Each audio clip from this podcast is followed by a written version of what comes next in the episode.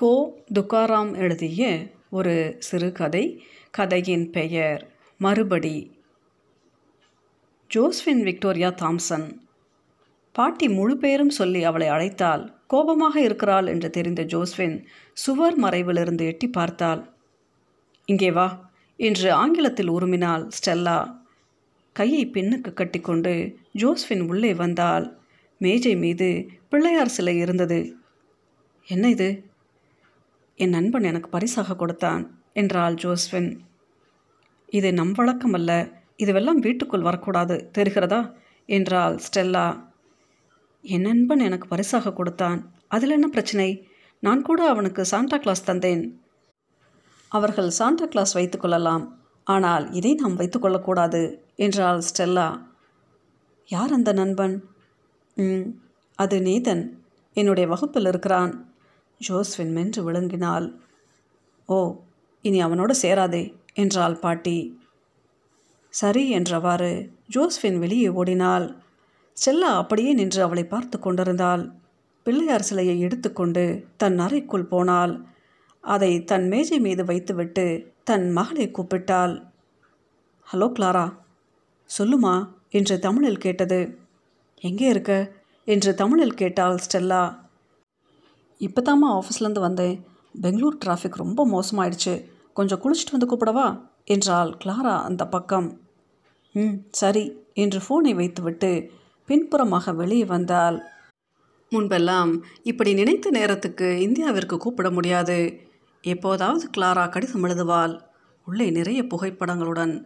இப்போது காலையிலும் மாலையிலும் தொடர்ந்து பேசினாலும் பில் ஏறுவதில்லை. கடிதம் எழுதுவது நின்று போய்விட்டது. சிட்னியின் பளிர் நீல நிற வானத்தில் பறவைகள் மேற்கு நோக்கி பறந்து கொண்டிருந்தன. ஜோஸ்ஃபின் புல்தரையில் பக்கத்து வீட்டு பெண்ணை துரத்தி கொண்டு வெகு வேகமாக ஓடிக்கொண்டிருந்தாள். ஆஸ்திரேலியா வந்து வெகு காலமாகிவிட்டது, சுமார் 30 வருடங்கள் இருக்கும். கப்பலில் வந்தது நினைவில் இருந்தது. இங்கே படித்து வளர்ந்த மக்கள் இன்று உலகெங்கும் போய்விட்டிருக்கிறார்கள். கிளாரா மீண்டும் இந்தியாவிற்கு போயிருக்கிறாள். வேலை என்று சொல்கிறாள். கிளாராவின் அண்ணன் கப்பலில் வேலையாயிருக்கிறான். திருச்சியில் ரயில்வே குவார்ட்டர்ஸில் ராணி மாதிரி இருந்ததும் பின்னால் கணவர் போனதும் அங்கங்கு சிதிலமாகிவிட்ட தொடங்கியிருந்த குடும்பத்தை இழுத்து பிடித்து ஆஸ்திரேலியா வந்ததும் பழைய கதை. அண்ணன் இப்போது எங்கிருக்கிறான் என்று தெரியவில்லை. பெரும் குடிகாரன். ரயில்வேயில் முன்னுரிமையில் கொடுக்கப்பட்ட வேலையை கூட பிடித்து வைத்துக்கொள்ள தெரியாமல் பொன்மலையிலும் கிராப்பட்டியிலும் குடித்து விழுந்து கிடந்தான். அப்பா மனமுடைந்து இருந்தாரா அல்லது அவருக்கும் குடிப்பழக்கம் இருந்ததா என்று ஸ்டெல்லாவுக்கு தெரியாது. தெரிந்து கொள்ளவும் விரும்பவில்லை. எல்லாம் விட்டு போயிற்று.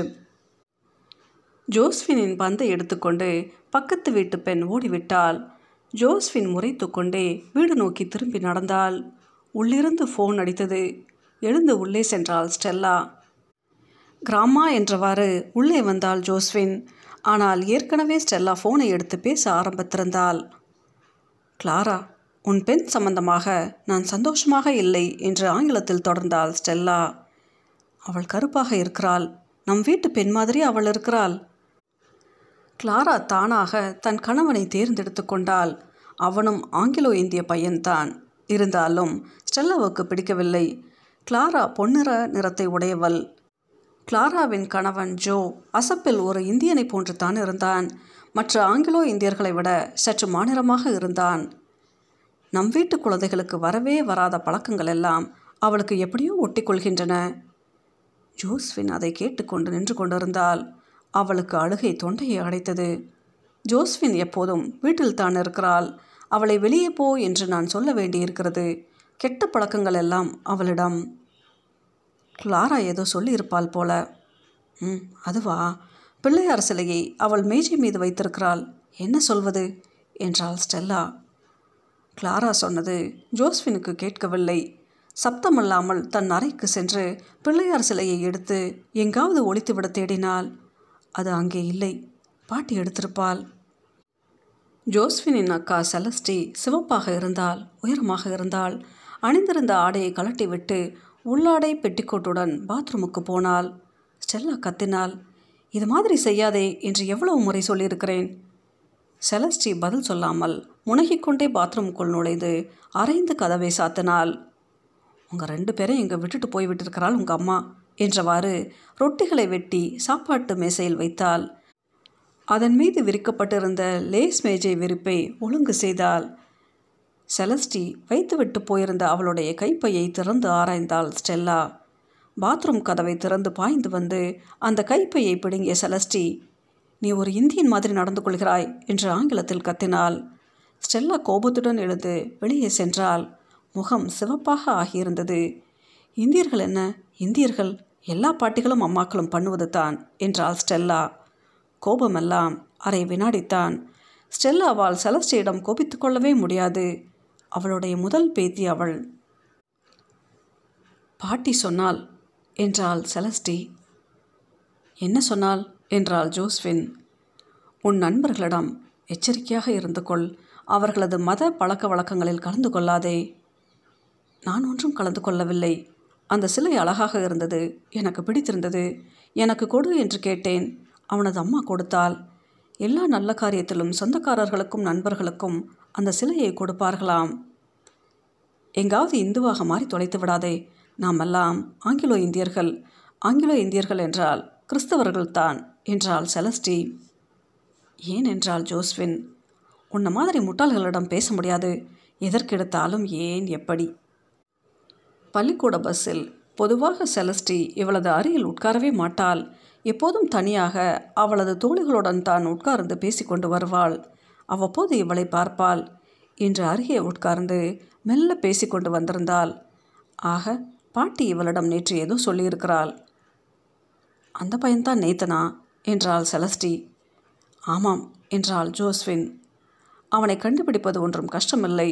அவன் ஒருவன் மட்டுமே அந்த பஸ்ஸிலேயே இந்தியன். இவ்வளவு நண்பர்களில் அவனோடு மட்டும்தான் நீ பேசுவாயா?" "அப்படியெல்லாம் ஒன்றுமில்லை" என்றாள் ஜோஸ்வின். சிட்னியின் மாரிக்காலம் என்பது இப்படியா இருக்கும் என்று அவ்வப்போது ஸ்டெல்லாவுக்கு சந்தேகம் வரும். இன்றென்னவோ இருட்டி கொண்டு வந்து பின் தூறல், பிறகு நின்று விட்டது. கிளாராவிடமிருந்து ஃபோன் வந்தது. "மா, ஆச்சரியமான விஷயம்." "சொல்லு." "மாமாவை பார்த்தேன்." "என்னது, மேத்யூவா?" "ஆமாம், மேத்யூ அங்கிள் தான். ரொம்ப வயசாயிடுச்சு, ஆனால் அதே மேத்யூ அங்கிள் தான். அவரோட பையனோட வந்திருந்தார்." "எங்கே, ஒன்று பார்க்கவா?" "நீ இருக்கும் இடம் எப்படி அவனுக்கு தெரியும்?" "இல்லை, என்னை பார்க்க வரவில்லை. இங்கே சர்ச்சுக்கு நானும் இவரும் போயிருந்தோம். அங்கே தன் மகனுடன் வந்திருந்தார். மகன் ஒரு இந்திய பெண்ணை திருமணம் செய்திருக்கிறான். அங்கிள் தான். நானே போய் கேட்டேன். என்னை அடையாளம் தெரியவில்லை அவருக்கு, ஆனால் அவரைத்தான் எனக்கு நன்றாக தெரியுமே. திருச்சியில் இல்லையாம், கண்டோன்மெண்ட் வீட்டை விற்றுவிட்டார்கள். அவர் அங்கேயே ஒரு பெண்ணை திருமணம் செய்து தங்கிவிட்டாராம்." "அந்த பெண்ணை பார்த்தாயா?" "இல்லை, அவர்கள் இறந்து விட்டார்களாம் 10 வருடங்களுக்கு முன்னால்." "ஓ, அவரது பையனுக்கு பெங்களூரில் வேலை, அதனால் பெங்களூருக்கே வந்துவிட்டார்களாம்." "இன்னும் குடிக்கிறானாமா?" "நான் கேட்கவில்லை, ஆனால் குடிப்பதில்லை போலத்தான் தெரிகிறது." ஸ்டெல்லாவுக்கு தன் அண்ணனோடு கண்டோன்மெண்ட்டில் துரத்தி ஓடிப்பிடித்து விளையாடி தலைக்குப்புற தார் சாலையில் விழுந்து நடுமண்டையில் ரத்தம் பெருக்கெடுத்து ஆஸ்பத்திரிக்கு கூட்டிக் கொண்டு போனது நினைவுக்கு வந்தது. ஏனோ திருச்சி என்றால் உடனே நினைவுக்கு வருவது அதுதான். ஆஸ்பத்திரி மாடியிலிருந்து பார்த்தால் உச்சிப்பிள்ளையார் கோவில் தெரியும். பள்ளிக்கூடத்திலிருந்து ஸ்டெல்லாவுக்கு காலையில் ஒரு கடிதம் வந்தது. கவுன்சிலரை சந்திக்க வரவேண்டும் என்று கோடிட்டிருந்தது. ஆஸ்திரேலியாவின் பள்ளிக்கூடங்களில் ஒரு மாதிரியான அந்நியத்தனத்தை உணர்ந்திருந்தாள் ஸ்டெல்லா. அவள் காலத்து இந்திய பள்ளிக்கூடங்கள் போல ஒட்டடையே அடிக்காத, குப்பை எங்கும் வெளியில் கிடக்க அழுக்கும் அசிங்கமாயிருக்கவில்லை. அதனால் தானோ என்னவோ ஒரு அந்நியத்தன்மை வந்ததாக ஸ்டெல்லா உணர்ந்திருந்தாள். இது எங்களுடைய பள்ளிக்கூடம் என்ற உணர்வு அவளுக்கு வருவதில்லை. அதனாலேயே அந்த கடிதத்தை பார்த்ததும் ஒரு பயம் கலந்த உணர்வு தோன்றிவிட்டிருந்தது. "போகாமல் இருக்க முடியுமா?" "ஜோஸ்வின், இந்த கடிதத்தை பார்" என்றாள் ஸ்டெல்லா. அதனை படித்து பார்த்த ஜோஸ்வின், "ஆமாம், உன்னை வர சொல்கிறார்கள் கிராண்ட்மா" என்றாள். "தெரிகிறது, ஏன்?" என்றாள் ஸ்டெல்லா. "எனக்கென தெரியும், நீயே போய் கேட்டுக்கொள்" என்றாள் ஜோஸ்வின். "நீ ஏதும் குறும்பு காரியம் பண்ணினாயா?" "இல்லை, நான் ஒன்றும் செய்யவில்லை." கிளாரா கவலையடைந்தாள். "ஏன் என்று தெரியவில்லை" என்று ஸ்டெல்லா சொன்னாள். "ஒன்றும் இருக்காது, போய் பாரம்மா. ஆஸ்திரேலியர்கள் கொஞ்சம் இனவாதிகள், அவள் கொஞ்சம் மானரமாக இருக்கிறாள் என்று ஏதேனும் செய்யப்போகிறார்கள் என்று கிளாரா சொன்னாள். நான் அப்போதே சொன்னேன், நீதான் உன் கணவனையே கல்யாணம் பண்ணிக்கொள்வேன் என்று பிடிவாதம் பிடித்தாய். கொஞ்சம் அமைதியாக கிளாரா இருந்தாள். வேற ஏதாவது பேச மாட்டியா என்று சொல்லிவிட்டு படக்கென்று ஃபோனை வைத்து விட்டாள். கவுன்சிலராக இருந்த பெண் பொன்னிற முடியும் காதுகளெல்லாம் சிவந்து பழுத்தும் இருந்தாள். அவளது பூனை முடிகள் கழுத்தெல்லாம் பொன்னிற செம்பட்டையாக இருக்க தோளெல்லாம் புள்ளி புள்ளியாக இருந்தது. வெயில் அறையில் சாய்ந்திருந்தது. உட்காருங்கள், வந்து விடுகிறேன் என்று சொல்லிவிட்டு வெளியே போனாள். பையை மடியில் வைத்துக்கொண்டு அசௌகரியமாக ஸ்டெல்லா உட்கார்ந்திருந்தாள். நீண்ட 5 நிமிட காலத்துக்கு பின்னர் கவுன்சிலர் பெண் திரும்பி வந்தாள். மன்னிக்க வேண்டும், ஒரு சின்ன அவசர வேலை என்று சொல்லிவிட்டு தன் இருக்கையில் உட்கார்ந்து குனிந்து மேஜை அறையில் உள்ளே இருந்த ஒரு கோப்பை எடுத்தாள். உங்கள் பேத்தி ரொம்ப நன்றாக படிக்கிறாள். அவளது வகுப்பில் இருக்கும் மற்ற மாணவர்களை விட தரம் அதிகம், நல்ல மெச்சூரிட்டியும் இருக்கிறது. அவளை ஒரு வகுப்பு ப்ரமோஷன் செய்து மேல் வகுப்பில் போடலாம் என்று சிபாரிசு செய்கிறோம். நீங்கள் வேண்டாம் என்றால் இதே வகுப்பில் இருக்கலாம். இதே வகுப்பில் இருப்பதும் அவள் வயதொத்த மாணவர்களுடன் இருப்பதும் நல்லது தான், தவறொன்றுமில்லை. ஆனால் அவள் சிறப்பாக படிப்பதால் அவளது உள்வாங்கும் சக்திக்கு ஏற்ப இந்த வகுப்பில் பாடமில்லை. ஆகவே ஒரு வகுப்பு உயர்த்தி ப்ரமோஷன் கொடுப்பது நல்லது என்று எங்கள் கருத்து. சிந்தித்து பாருங்கள், ஒரு வாரத்துக்குள் சிந்தித்து உங்கள் பதிலை கூறுங்கள். குப்பென்ற உஷ்ணமாக சந்தோஷம் பரவியது ஸ்டெல்லாவின் உடலில். அவளை அறியாமலேயே ஸ்டெல்லாவின் முகம் பூத்து உங்கள் கரிசனத்துக்கு நன்றி என்றால் இந்த படிவத்தை வைத்துக்கொள்ளுங்கள். உங்களுடைய விருப்பத்தை தெரிவித்து நிரப்பி இதை ஒரு வாரத்துக்குள் அலுவலகத்தில் கொடுத்து விடுங்கள் என்று சொன்னால் கவுன்சிலர் பெண். மாலையில் ஸ்டெல்லா ஜோஸ்வினைக்கான காத்து எதிர்பார்த்து நின்றாள். ஜோஸ்வின் வந்ததும் அவளை கட்டிக்கொண்டு முத்தமிட்டாள். உனக்கு ப்ரமோஷன் கொடுக்க போகிறாங்களாம் என்றாள். அப்படி என்றால் என்று கேட்டாள் ஜோஸ்வின். பிறகு சொல்கிறேன் என்று உள்ளே கூட்டிக் கொண்டு போனாள் ஸ்டெல்லா. கிளாராவுக்கு ஃபோன் அடித்து, நான் சொன்னனே, இதோ ஜோஸ்வின் வந்துவிட்டாள், அவளிடமே உன் வாழ்த்தை சொல்லு என்று ஃபோனை கொடுத்தாள். அம்மா என்றாள் ஜோஸ்வின் உற்சாகமாக. அன்றிரவு கிளாராவிடம் பேசிய ஸ்டெல்லா, நான் இந்தியாவுக்கு இந்த லீவில் வரேன் என்றாள். அப்பாட, ஒரு வழியாக சம்மதிச்சியே என்றாள் கிளாரா. அப்படியே திருச்சிக்கும் ஒரு தடவை போயிட்டு வந்துடலாம். பழைய வீடு, தெரு எல்லாம் சும்மா வேடிக்கை பார்த்துட்டு வரலாம் என்றாள் ஸ்டெல்லா. ஆனால் ஒரு நிபந்தனை, இப்போ இங்கே யாரும் கவுன் போடுறதில்ல, நீ புடவை தான் கட்டணும் என்றாள் கிளாரா. நீ சொல்லிக்கொடு என்றாள் ஸ்டெல்லா. கோ. துக்காராம் எழுதிய இந்த சிறுகதையின் பெயர் மறுபடி.